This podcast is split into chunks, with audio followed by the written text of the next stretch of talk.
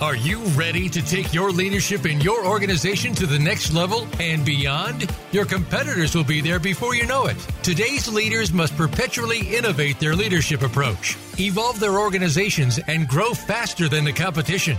Welcome to Innovating Leadership, co creating our future with Maureen Metcalf. In the next hour, you'll meet innovative leaders who have become successful at the helm of some of the most respected organizations in the world, and you can become the next big success story. Now, here is your host, Maureen Metcalf.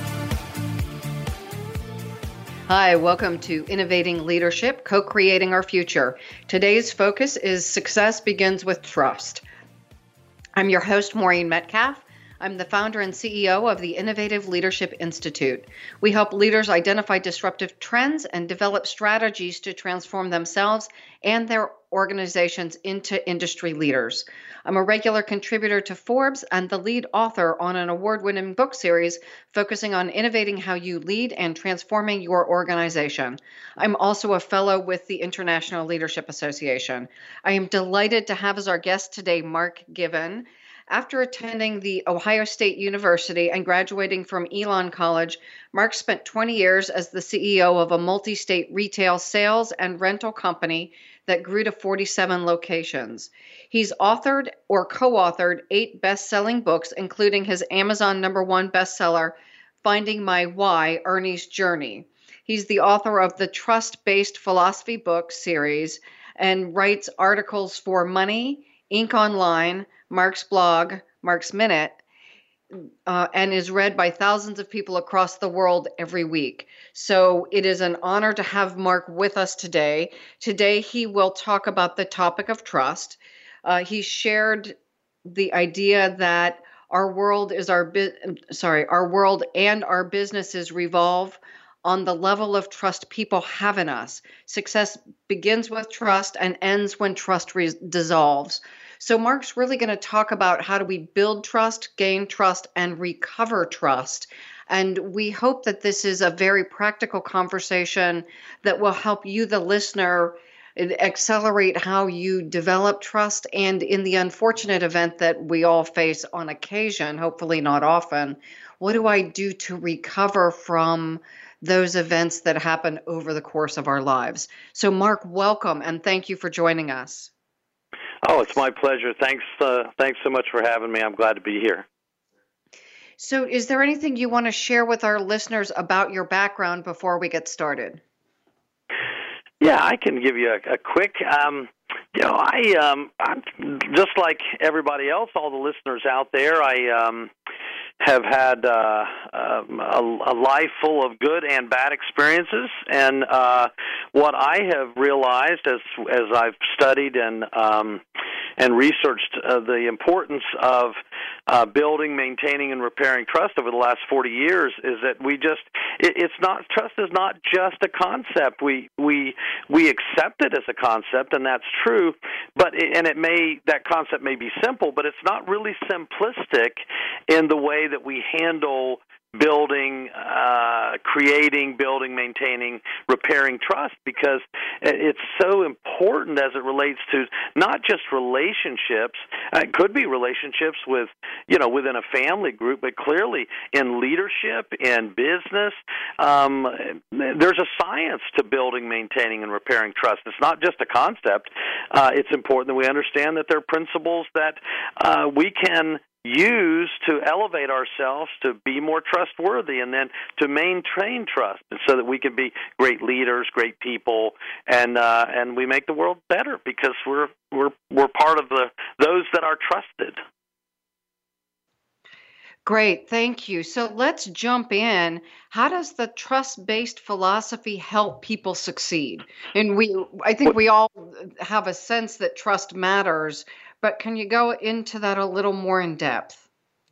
You bet. So after after all the research that we've done, um, and there are some wonderful, wonderful books out there, Maureen, on on um, on the on the the topic of trust, and certainly uh, everybody knows what that is. I mean, it's just uh, it, it's easy to know that when you've got somebody you can trust or when you've got somebody you can't trust. But what we've discovered in all our research is that it's not just a concept because there really is a science. And what we say by that is that there are four facets to building, maintaining, and understanding the importance of trust. So, so the we can talk about that while we're on this on this uh, you know this topic, so that people understand that it's not just a concept, but there's science, and there's a there's a grand part, there's a rapport building part, there's a maintenance part, and there's a repair part, and they are four distinct facets in understanding how to build, repair, trust. So it's simple, but it's not simplistic. There's really some important principles we all need to know and learn and and build. So, how do companies and people create, build, and re- let's start with how do we create trust? Well, I'll tell you what. Let's let's that's a good that's a good way to ask. So let's start with the first facet of trust, which is the what I call what we call in the trust-based philosophy the grand opening. We all learned when we were young even that we only have one opportunity to make a first impression. And so uh, the science now behind all of that is it, it proves that that's not only a true concept, but but uh, Harvard, after studying influence for nearly 15 years and wiring thousands of people's brains, they they really discovered that people form an opinion about us in 50 milliseconds. So, in less than a blink of an eye, when we're seen for the first time. So, it, of course, it relates to business too. It relates to products, but more often than not, what we're interested in is is focusing on the people, the you know the the, the relationship. So, so let's talk about that part of it, not the product side, but the people part. If you only have 50 milliseconds to make a first impression, and while people are judging you, or and the word we use today is profiling, while they're profiling you, you're also profiling them. So it's really important that we understand that we need to present ourselves in the best light. And uh, there are some important principles in that grand opening that we teach companies and organizations, associations, colleges. I mean, people and organizations that want to learn this and, and understand that there is a difference between just knowing we need to do something and how to do it. So we actually teach people how to improve their first best impression. So in that quick 50 milliseconds, they make that their best first impression, and it's it's pretty eye opening for for most people as they see it. It's not as it's it's simple, but it's not simplistic. So, would you share with our listeners some of the ideas that you teach um, that would help them be aware of how how they make a first impression? What are the things that that people look for, and what are the things that our listeners should be paying attention to? Sure. Uh, let me give you the let me give you the simple one that I, I think everybody would the um, the uh, common sense one that everybody would get, and then let me give you another one that I know they've never heard before, so that they, you know, we'll, we'll give them a wow. Um, so obviously, the way you dress, the way you appear, your body language, your facial expressions, um, the way you present yourself, those are all critical, almost almost common sense in that gosh we know that if we're having a bad day it's probably not a good idea to go meet a new client for the first time or or to show up for a class if you're a professor. You know you, you need to make a good impression. And those are all common sense things that i think anybody out there gets. But here's what we really learned. Here's the wow. We've also learned that in the world we were all taught at least in the united states we've all been taught the same thing. We've been taught something called a two step greeting.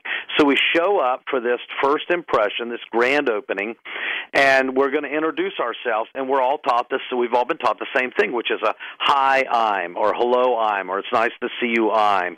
But, but that first introduction when it begins with I, hi, I'm, that introduction is really about ourselves. It's not about meeting somebody else, Marine. So what really happens then is more often than not, if you're just the, the, the normal, average human being, what happens is you walk away from that first introduction and you don't even remember the name of the person that you just met. You'd like to, but eh, and we take memory classes to identify and, and associate But what we what we try to move people from is a two-step greeting to a three-step greeting, which is a, a salutation. Uh, it's good to see you today, or it's nice to see you today, or but we but the the focus word is you, so it could be any salutation with the word you.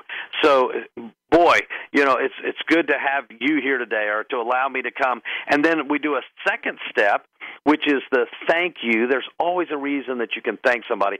Thank you for your time today. Thank you for seeing me today. Thank you for setting an appointment with me today. If you're a professor in a class, hey, thank you for coming to class today. But it's always it's a you you, and then the third step of the third step greeting is when you actually say your own name. So there's two huge benefits by going from a two step greeting to a three step greeting. First of all, you go from, uh, hi, it's me, it's all about me, to let's make this introduction about you. So you're using the word you twice. The second benefit is because your brain has said three things, your mouth has said three things, you are more inclined naturally for you to actually listen. There's an old Chinese proverb that says, listen with the intent to hear. On a two step greeting, we tend to listen with the intent to speak. So we say two things, and then we're li- we're thinking about what we're going to say next. On a three-step greeting, our brain is more inclined to listen, and we are more engaged, and so we have a, a higher percentage of remembering the names. So there's so much more I could teach all of our listeners on that. But gosh, in the grand opening, if they could just understand, if they could go from a two step greeting to a three step greeting, practice, practice, practice, practice, they become uh, better at, at actually remembering the name. And they become immediately more likable because you've made the introduction about the other person now instead of yourself. That's fabulous. Thank you. And it seems like it's so easy to do just adding in just, more about the other person. Try it though, and you'll find out you've been doing the two-step greeting for so long that when you first try doing the three-step greeting, you'll stumble all over it. And so, uh, when we're out doing, when I'm out speaking or doing sessions, I just have everybody stand up and put their hand out, introduce themselves, try the two-step greeting, and then try the three-step greeting. I almost always have to have that uh, a visual up, like on a uh, board or on a screen where they can see the three step greeting because their brain is so used to saying the two step greeting, they fumble all over it. But once you get good at saying a three step greeting, you remember names better, you become more likable, and your your first impression just it just goes kind of through the roof. I mean, people people just are they love to feel appreciated, and they feel appreciated much more in a three-step greeting than any appreciation they feel in a in a in a two-step greeting because it's not about them to begin with. It's about me. So, hope that helps some. So I'm going to ask you because you just said people don't remember it. Can you go through the steps one more time? We're four minutes from break, and I'm going to ask our listeners to practice during the break. So, yeah, hi, absolutely. What a great idea. what a great idea. So here it is. It's it's very simple. It's a salutation. Step one is a salutation. The key word is to include the word you. So it could be anything you want to say. It's good to see you today. Hey, you you know, if it's appropriate, it's you just give them a smile and say, "Hey, you look nice today." But you would include the word you, something that feels comfortable in that scenario, in that situation, using the word you. And then you, all, the second step, thank you. There's always a reason to thank them. Thank them for something. Thank you for seeing me today. Thank you for setting an appointment with me today. Thank you for taking the time to visit with me today. Just it becomes natural to to say thank you and, and there's always a reason you can. The third step then is when you say your name. So it's it's good to see you today. Thank you for having me here. I'm Mark Given. So if I was meeting you, Marine, uh, Maureen, one more time, I would say, "Hey, it's so good to see you today, Marine. Thank you for," or I don't know your name. So, hey, it's so good to see you today. Thank you for having me on your show. My name's Mark. And then I shut up. I'd be quiet. I let them speak. And you probably did that when you and I prepped before the show, didn't you? I did, and you didn't even notice it because once you've practiced it so well, it becomes so natural that uh, you, you know you just people don't notice it, but they so often what's what's really cool is that they recognize intuitively that there's something different, but Mhm. they cannot put their finger on what it is. So it's not a trick. It's not manipulating. It's just becoming more. uh, It's just creating a better connection at the initial moment of the grand opening, which is so critically important, which leads us to the other steps, which we'll talk about after your break, I think, probably. Okay, so so hi. Um it's nice to meet you. Point out the you. Thank you Yeah, for yeah. seeing me today. Do you add in the person's name then? Thank you, Mark, for being on the show so I Well- more likely to remember. If you know if you know their name, but so often we're meeting people for the first time, Marine, we don't know their name. So in that case, it would be, "Hi, uh, it's it's nice to meet you today. Thank you for taking the time to be with me. I'm in your case, I'm Marine." And so um, it's a just the, the the key point is you you meaning the other person. So them, them, then you, right? But you're using the word you, you're using the word you, and then I'm me. I'm Mark. I'm Okay. Frank. I'm Marine. I'm whoever, right? So it, it seems it seems so simple. It seems so simple, but the truth is, when you practice it, uh, let's associate it to uh, the Olympics very quickly. It's the difference between competing in the Olympics and winning a medal. And I'm not kidding. It, it is a it is a game changing strategy. Cool. Thank you. So I'm going to ask our listeners on break to practice this. Again, it's hi, nice to meet you. Thank you for X, Y, or Z. I am fill in your name. Practice that a couple Yeah. times while we're on break, and Mark and I will be right back. Uh, the topic of our conversation is success begins with trust. You are with Mark Given and Maureen Metcalf. Think you've seen everything there is to see in online television? Let us surprise you. Visit VoiceAmerica.tv today for sports, health, business, and more on demand 24 7. Do you understand the technology in and around your business? If you're like most people, probably not. Telcom Talk with Pat Pittman will help you understand the terms, regulation, and language of the telecom industry, from 5G to spoofing and what all those taxes and fees really mean. We cover it all on Telcom Talk. We'll even bring up some of the legal issues that have become front and center due to the current COVID 19. Listen every Monday at 1 p.m. Pacific Time and 4 p.m. Eastern Time on the Voice America Business Channel. The Innovative Leadership Institute is your trusted partner to create perpetual innovation and evolution in your leadership and organization. Are you ready to innovate and evolve? Since its inception, the Innovative Leadership Institute has been dedicated to helping leaders evolve their leadership mindset and skills and create organizations that can continually innovate to achieve results in a highly competitive and rapidly changing environment. We help leaders, management teams, and organizations identify and create the capacity to update how they lead, identify, and implement transformative solutions necessary to meet their mission and create strategic advantage. The Innovative Leadership Institute offers proven results backed by leading edge research and a global network of accomplished consultants and thought leaders. Visit innovativeleadershipinstitute.com. Maureen and her associates are ready to discuss your needs and tailor a solution to meet your goals. Move forward with the Innovative Leadership Institute. Visit innovativeleadershipinstitute.com today. How is your work life balance? In most businesses, no matter where you are positioned, there is always room for improvement. If you're an executive, learn insight about your business. Are you an employee? Learn how to better work with your team. Even if you're not in business, you can learn where your strengths and weaknesses can be played to their best potential. The Work Life Balance with host Rick Morris can be heard live every Friday at 5 p.m. Eastern Time, 2 p.m. Pacific Time on the Voice America Business Channel. Have you friended us on Facebook yet? Why not? Just go to facebook.com forward slash voice America or search for the keywords voice America. Once you are part of our Facebook network, you'll receive daily messages about what's happening with our shows, this week's featured guests, and new happenings at the Voice America Talk Radio Network. And you can add your voice to the always active discussions on our timeline. Just go to facebook.com forward slash voice America or search for voice America.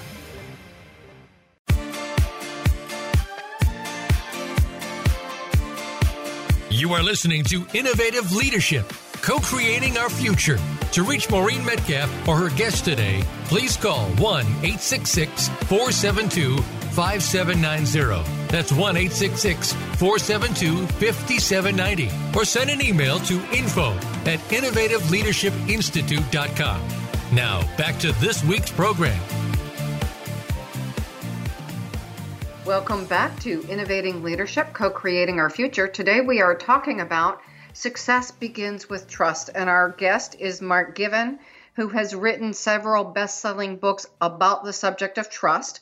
So, in, in the intro, he talked about multiple facets. One is the grand opening, the next is building rapport, maintenance, and then apology or restoring trust. So, Mark, let's jump into now the next facet after the grand opening. How do I build rapport? Well, after you've that's a, thank you for asking. So uh, once they've built that foundation of, hey, I think I like this person, I think I want to get to know them, or maybe learn more about them, we move to the rapport building facet, and that facet is really about listening and talking less.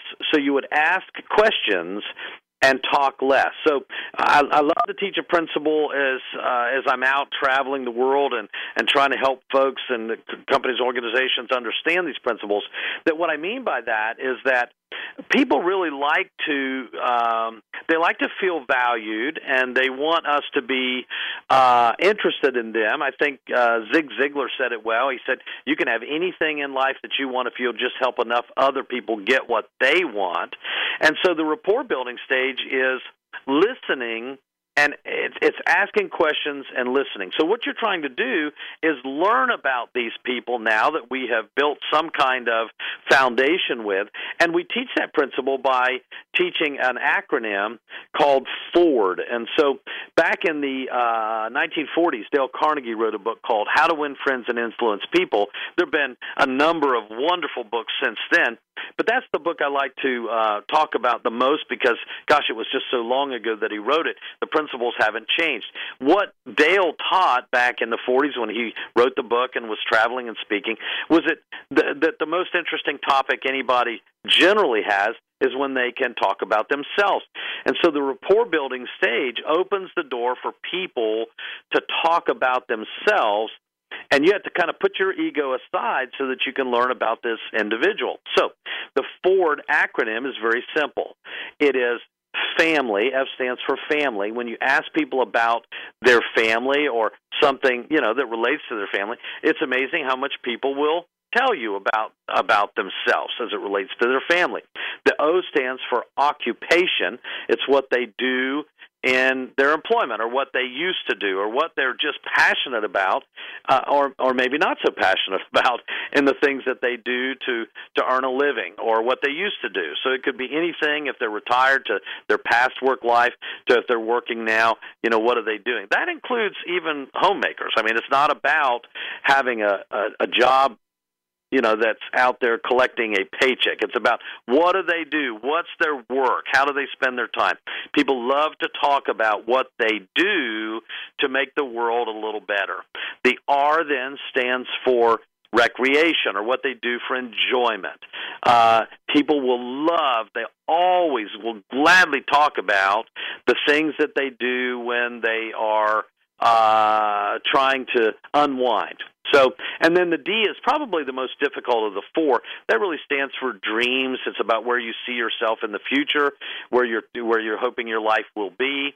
So, what we've discovered in all of our research and, and of course in the writing of my books that I've written about is that when you can when you can uh, use the Ford concept to understand that if you ask people about those different areas family, occupation, recreation, and dream you can learn a wealth of information about people, which helps you not only understand them better, but it makes you amazingly likable because when you give people a chance to talk, they love to talk. And so if you can set set that let me tell you about me aside, set your ego aside, and you can ask them things, it's amazing how much they'll tell you and uh, they'll love you for it. People will just love you for it when you give them a chance to talk. So that's the the basis of the rapport building stage is with, how do we get people to tell us more so that we can know uh, how to uh, be engaged with them. From a business standpoint,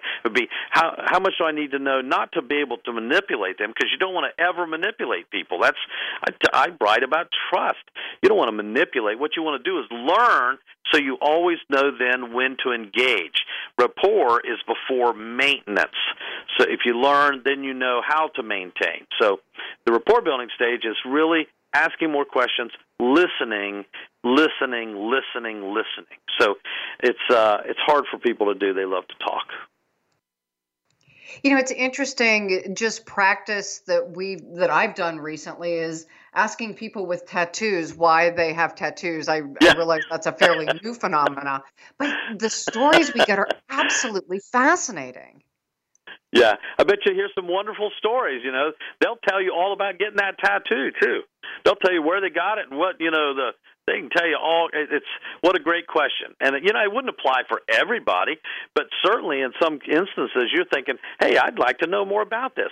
And when you show sincerity in the question, Marine, people gladly will answer when they don't feel like that you're just uh, manipulating them or being salesy. Nobody likes to be sold, but they love to engage. And so that's how you build trust is when you show that you're really sincerely interested.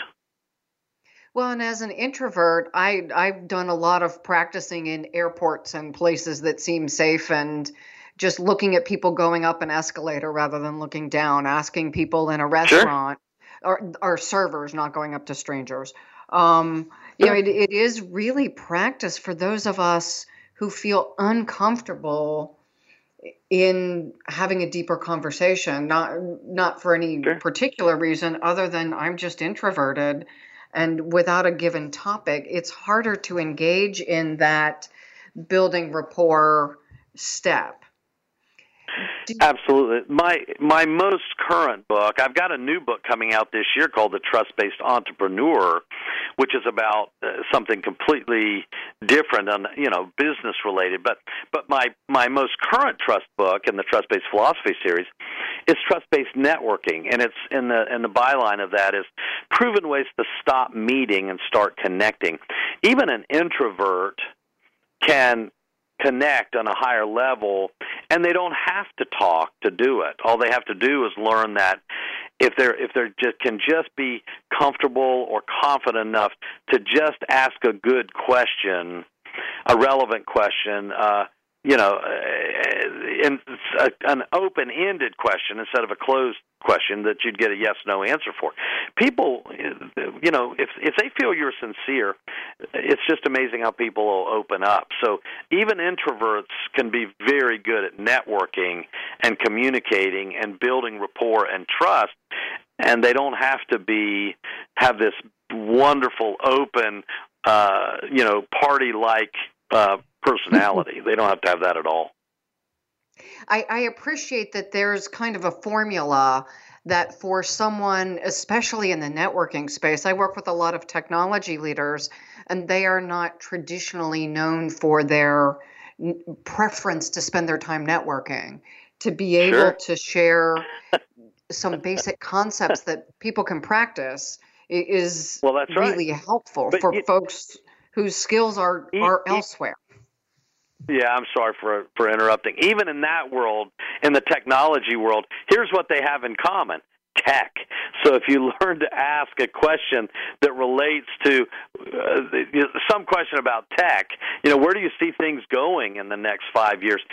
There's uh, that's an open-ended question and then you can you could probably sit there and listen for the next who knows how long, right? Because mm-hmm. uh, if you open, a, if you ask open-ended questions, you can easily have a much better chance of building some level of rapport instead of just having um, uh, an uncomfortable conversation or or a very short, brief conversation. So uh, you can get to know people, and they can get to know you, and it's amazing how much you can learn by asking instead of telling and when you ask the other people tend to like you more anyway because mm-hmm. you know they want to talk about themselves Beautiful, thank you. So now let's move on to maintenance. So I've I've had a, a good grand opening. I've talked about them, and then we've done rapport. So presumably some turn taking. So I'm not interrogating them.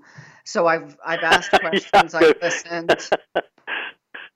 Uh, all right. So the so the um, so the maintenance phase is really, let's say, for instance, you had a, you know, you you you you did the grand opening, it worked, you like them, they like you, you want to connect, you build some reports, so you know something about them, uh, you know, in some way you want to have a, some kind of future uh, you know connection with them. I mean, this works in rom- romantic relationships too, but but it, it can re- you know relates to business too. Relates to education too. Re- relates to medical doctors. I mean, it relates to everything. If you're going to have an ongoing relationship, the maintenance phase is really more about giving than taking. The world loves givers. In other words, when you are open and generous, and I'm not talking about spending money. I'm not talking about buying gifts, you know, that you you ravish people with all these, you know, you wonderful things. I'm saying that you build some type of connection with them by showing that you've listened and you care. So, the rapport building stage is is is helping you understand when's a good time to connect and stay connected. The maintenance phase, which is giving instead of taking, is when do I then uh, deliver something to them or just you know connect with them again in some way. So, it, from a business standpoint, it would be how do I serve them so that I can uh, help them solve their problems. From a leadership standpoint, it's uh, the maintenance phase is do I understand them well enough so that I can help them succeed? So that if we're working together on a team or organization, I have a responsibility. I, I truly believe that there's a difference between a leader and a manager. Managers manage tasks, leaders inspire. So if a leader is in the maintenance phase, then their job is to connect with these people that they have this rapport with, that they're working with, to understand them so well that you know how to inspire and how to and when to inspire. From a sales standpoint, it's when to connect so that you can build repeat and referral business. Uh, from a uh, an educational standpoint, it would be when do I need to make sure that I'm connecting with these maybe students or peers so that I'm providing some kind of servant leadership and that I'm helping them learn and grow. Uh, gosh, it works the same way in in uh, in family relationships, whether it be you know a couple or a you know uh, significant other or children or I mean it that maintenance phase is being a giver, being available so that you are serving and and making their life better so that they want to continue a relationship. Uh, my wife and I have been married for 42 years. I feel so blessed that we've had that kind of relationship and obviously it's the foundation of, of that relationship is trust. And and how do you keep trust? You maintain trust right? You keep doing things and and and you providing and giving so that uh, so that you can trust each other and be trustworthy. So it relates to business it relates to leadership it relates to everything we do in life. Maintenance is giving. Uh, there's actually a great business book out there by Bob Burg and John David Mann called The Go Giver. But then John Maxwell writes great books about leadership, about being the servant leader. And so there's wonderful books out there that teach the exact same principles we're teaching. They just teach the, the concept of trust. And I'm saying that's actually the maintenance facet of trust. Is that it, it doesn't do any good to try to maintain trust if you haven't established trust to begin with. So maintenance is to carry on so that we make sure that we continue to have some positive and and valuable relationship, ongoing relationship.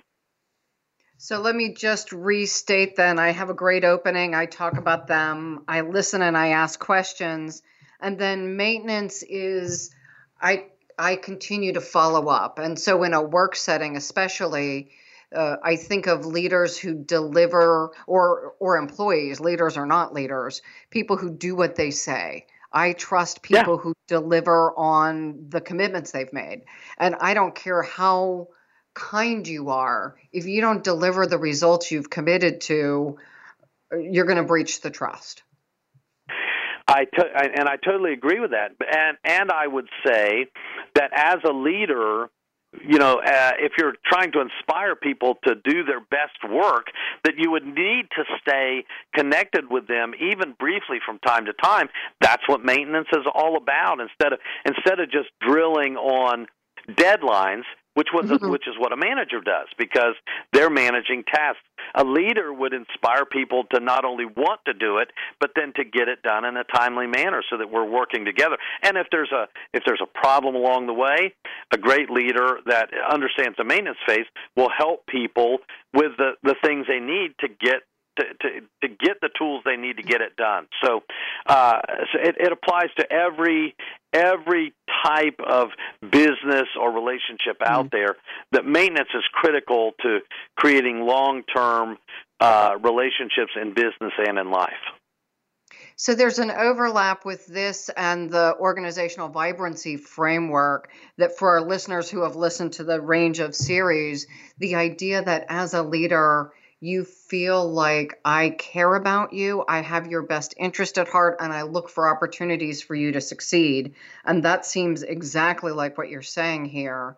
So as I we go on as we go on break, I would ask our listeners then to think about the facets we've talked about during this segment, both rapport and maintenance, and ask yourself how well you do with the people with whom you work at being genuinely interested in their lives and looking for opportunities for them to succeed, potentially beyond the, the business relationship that you have. Uh, not in a creepy way, way beyond, but. Yeah, that's right. you are 100% right. So, this is Maureen Metcalf and Mark Given, and we're talking about Success Begins with Trust. We will be right back for our third and final segment.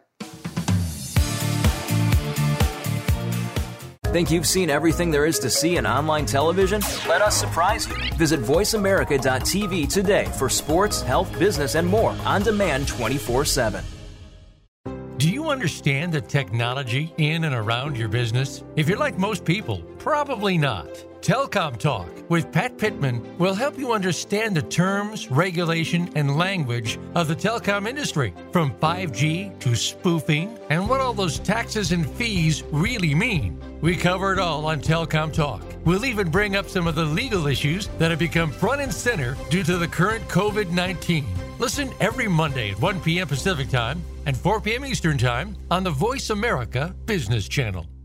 The Innovative Leadership Institute is your trusted partner to create perpetual innovation and evolution in your leadership and organization. Are you ready to innovate and evolve? Since its inception, the Innovative Leadership Institute has been dedicated to helping leaders evolve their leadership mindset and skills and create organizations that can continually innovate to achieve results in a highly competitive and rapidly changing environment. We help leaders, management teams, and organizations identify and create the capacity to update how they lead, identify, and implement transformative solutions necessary to meet their mission and create strategic advantage. The Innovative Leadership Institute offers proven results backed by leading edge research and a global network of accomplished consultants and thought leaders. Visit innovativeleadershipinstitute.com Maureen and her associates are ready to discuss your needs and tailor a solution to meet your goals. Move forward with the Innovative Leadership Institute. Visit innovativeleadershipinstitute.com today. How is your work life balance? In most businesses, no matter where you are positioned, there is always room for improvement.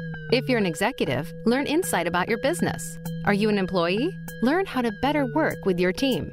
Even if you're not in business, you can learn where your strengths and weaknesses can be played to their best potential. The Work Life Balance with host Rick Morris can be heard live every Friday at 5 p.m. Eastern Time, 2 p.m. Pacific Time on the Voice America Business Channel. Have you friended us on Facebook yet? Why not? Just go to facebook.com forward slash voice America or search for the keywords voice America. Once you are part of our Facebook network, you'll receive daily messages about what's happening with our shows, this week's featured guests, and new happenings at the Voice America Talk Radio Network. And you can add your voice to the always active discussions on our timeline. Just go to facebook.com forward slash voice America or search for voice America.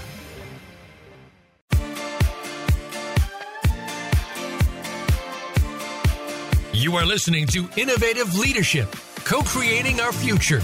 To reach Maureen Metcalf or her guest today, please call 1 866 472 5790. That's 1 866 472 5790. Or send an email to info at innovativeleadershipinstitute.com. Now, back to this week's program. Welcome back to Innovating Leadership, Co Creating Our Future. You are with Maureen Metcalf and Mark Given, and we're talking about success begins with trust. So, we've been talking about the four facets of trust the first being the grand opening, second being rapport building, third being maintenance, and the fourth, then, when the unfortunate event happens, the apology.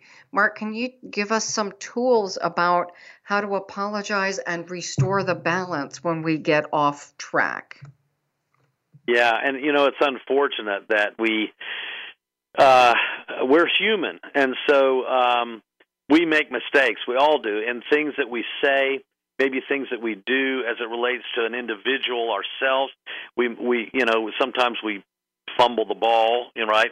Um, in business, clearly, all we have to do is look on the news or, uh, you know, look on our computer. The, the the it doesn't in, in all areas of life, whether it be politics or whether it be business related or just personal relationships, we make mistakes.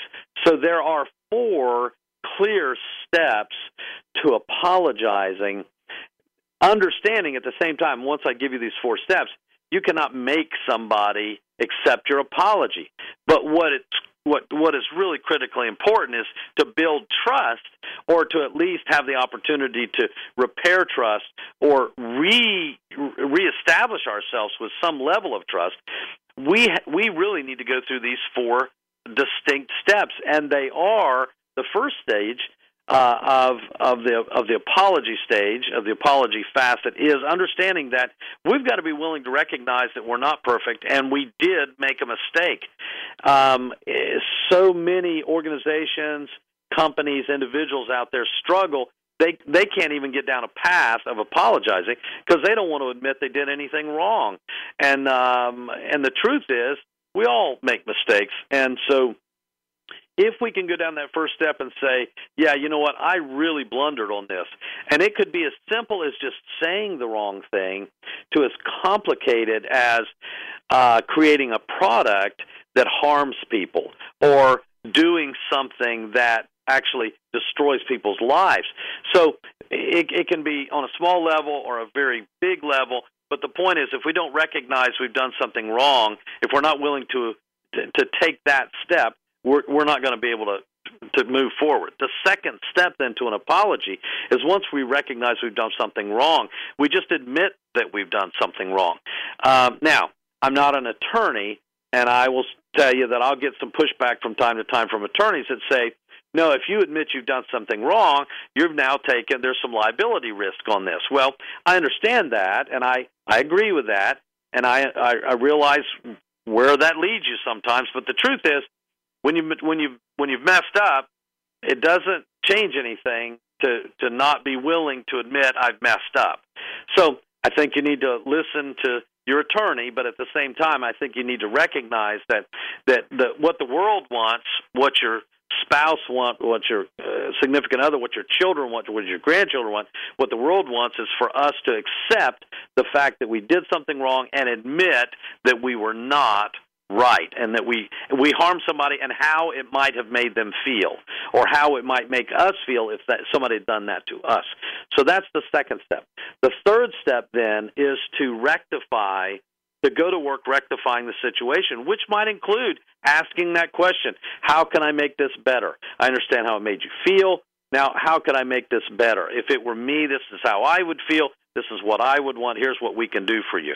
Now, I think you need to, you know, th- there are some people out there that would ask for more than what you can reasonably do. So I think you need to reasonably try to repair it. But reason, you know, is, is a hard word to define. But you need to do whatever you can to try to repair it so that you can move forward. You can, you're not going to build trust if you cannot, in some way, uh, show that you uh, are are really trying to make that scenario, that situation better. Then the fourth step to a, a, a real true apology is then to never do it again and to tell people, you know, right up front, we recognize what we did, we recognize how it may have harmed you. Here's what we're doing to rectify this situation, and this is what we're going to do to make sure it never happens again. Or this is what I'm going to do to make sure that I never do that again. I'm never going to say that again. I'm never going to do that again. We're going to fix the product and we're going to, you know, pay for the damages that it's done and then we're going to make sure that we don't make the product uh, we're not going to put the product out there again and we're going to make sure it doesn't cause any more problems. So anyway that, those are the four steps. Recognize admit uh, make restitution in some way and then not ever do it again. So we've all experienced times when we've maybe failed and done something wrong. The key then is what have we done to go through those four steps? We've all experienced where somebody has harmed us, or some company has harmed us, or some person has harmed us. So then the question would be, well, how do we feel about them? Did they go through those four clear steps, distinct steps, to make it better? And if they did, there's a there's a chance that in time we'll forgive them and uh, and maybe uh, you know continue with the relationship. So so the the uh, apology facet the repair facet, that's the same one. The fourth stage, then, and, in the facets of building trust is understanding there are four distinct steps to making it better, to recognizing that the world's not a perfect place and we live in an imperfect world and we're imperfect people that live in this imperfect world. Great. I think that's really helpful. And I do think it's critical to have a process because, as you point out, we all make mistakes. And sometimes it's just our technology right? That that my yeah, you bet. scheduling software didn't sync this morning, and I was at risk of missing something. So so. Yeah. I, I think of a time recently where I was really embarrassed, and it was the scheduling software issue, and, and had to call someone a week out and um, ask for help because I had committed to be in two different locations at the same time. Sure. And sure. what I heard back was owning it made all the difference we appreciate that you yeah. said I I just m- messed it up and I have no excuse. I'm not going to blame anyone. It, it's on me, and sure. I I need your help to fix it. well, you know, and they may be mad at you a while, you know, that it happened because maybe they've been, you know, they're they're frustrated or they're disappointed or maybe it's been costly to them in some way. But the transparency, that's what we seek in this world today. Is we want people to, and businesses to be transparent, and so um, you know, and it, there's some authenticity that's a part of this. Um, you even mentioned in your um, in, in if you go on Voice America and you see your show and you've got this wonderful interview there and it talks about the the three parts of alignment because that's what we're talking about is aligning people in my case with trust. And you talk about there's three pieces. There's systems and process there's a culture to it and there's a mindset to it. And and all three of those apply to exactly what we're talking about here. There are systems that we need to to know and understand because it's the culture and the mindset that we live in today that you know people they want to do business with you right? And they'd like to do business with you again. So uh if you if you're honest with them tell them the truth do good work and then when you're when you're you know not on time you just tell the truth and you and you work hard to get it done. Communication is an awfully important key to building maintaining repairing trust. So, Mark, thank you for bringing up the idea of mindset, culture, and systems. As you work with individuals, how do you help organizations create a, a culture of trust? Because we can think of a lot of examples recently that have had violations and, and maybe not intentionally setting out to do the wrong thing at the outset, but trying to backpedal and cover up the mistakes. How do we create a culture and systems that out of the gate promote and encourage trustworthy behavior? Well, you know, your theme is leadership disruption. So so the reality of it is if you've got leadership that doesn't understand the importance of the principles of building, maintaining, and repairing trust, you probably need new leadership because eventually there's going to be something that fails and the world is not going to wait for you to admit it. Boy, we live in a world now with social media that as soon as you mess up, uh, it, it's out there. It used to be that you know it was harder to get that news out, but now we don't even have to depend on the media just individuals do that so so we need leadership that understand that the culture and the mindset of the leadership should be to teach all of those folks within their um, you know within their team or their organization that they need to understand the systems and the processes to make sure that uh, we are doing it right. You know we, we're heading down the right path. And when we when we make mistakes let's just tell the truth. And uh, and and then let's fix it and you know let's repair it and let's move on. So so i think it's i think it begins with leadership. Trust begins with great leaders that understand that you cannot inspire people if they do not trust you. And so it needs to begin at the top. So, how about environments? And there are still a lot of these where employees are afraid to say, I messed up, especially if I really messed up. So, so just yeah. human nature is I want to preserve my job, my reputation. Yeah. And, so, yeah owning my mistake, it, it's fine to be late for a meeting or double book myself. But if I do something that causes serious harm, how do we build a culture that owns that as well when, again, I might lose my job, my livelihood, my ability to pay for my house and my kids' college or, or whatever my financial obligations are? Telling the truth can be expensive. Yeah, it really can, and and unfortunately, I I recognize that because we're we're all you know susceptible to error because we're just human beings, and and the problem is that um, the reality of in in most cases, probably not in every single case, but eventually. Um, if you uh, if you really mess up, and I mean big mess up, um, if you can't find some way to when you just try to cover your errors they eventually come out anyway. It's just a matter of time. So um it's it's scary because when you really messed up it it could mean your you know your whole livelihood and and all of that. And and I wish I had a simple answer for you for that.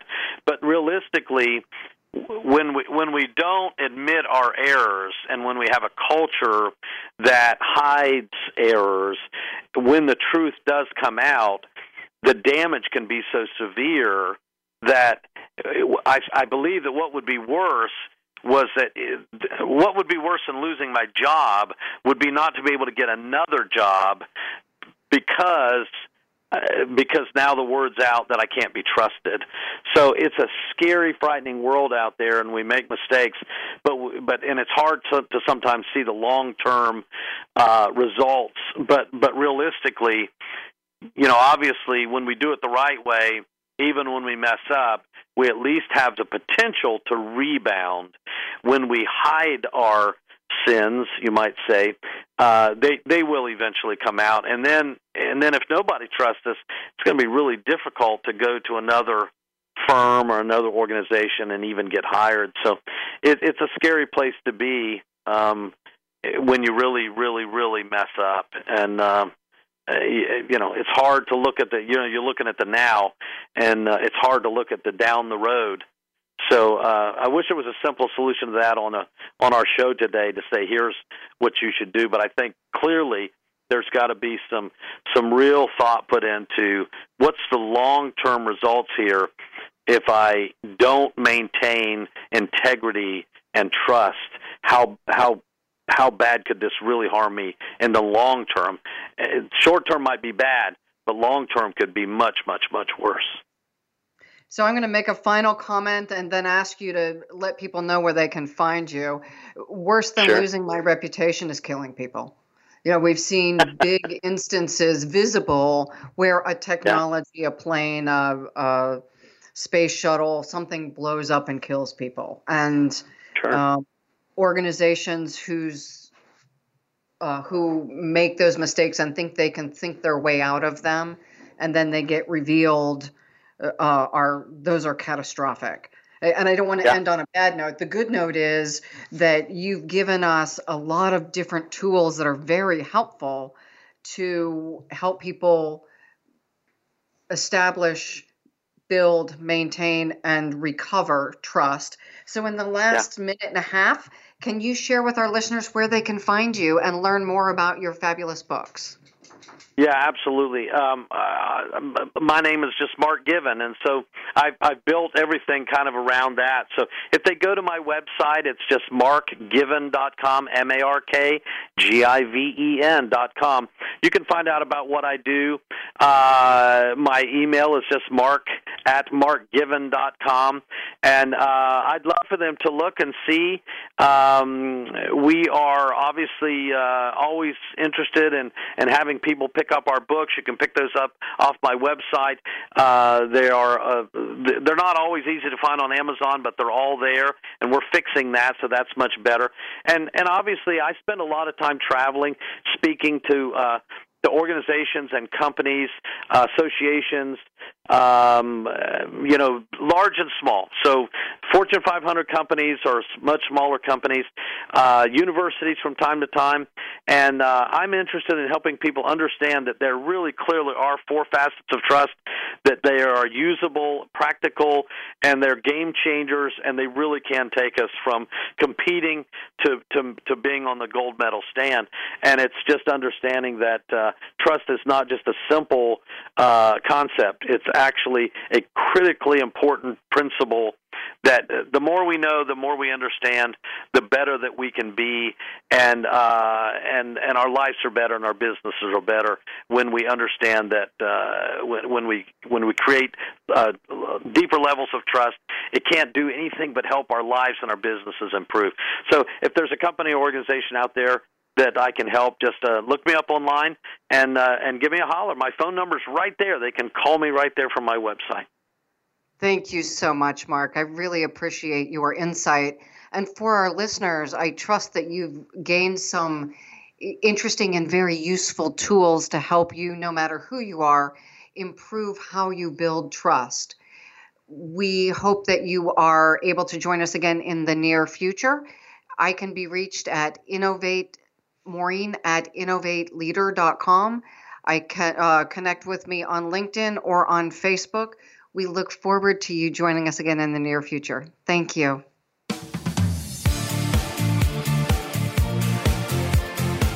Thank you again for joining us this week. Please tune in for another edition of Innovating Leadership, Co Creating Our Future with Maureen Metcalf next Tuesday at 11 a.m. Pacific Time, 2 p.m. Eastern Time on the Voice America Business Channel. We hope you'll join us then and have a great week.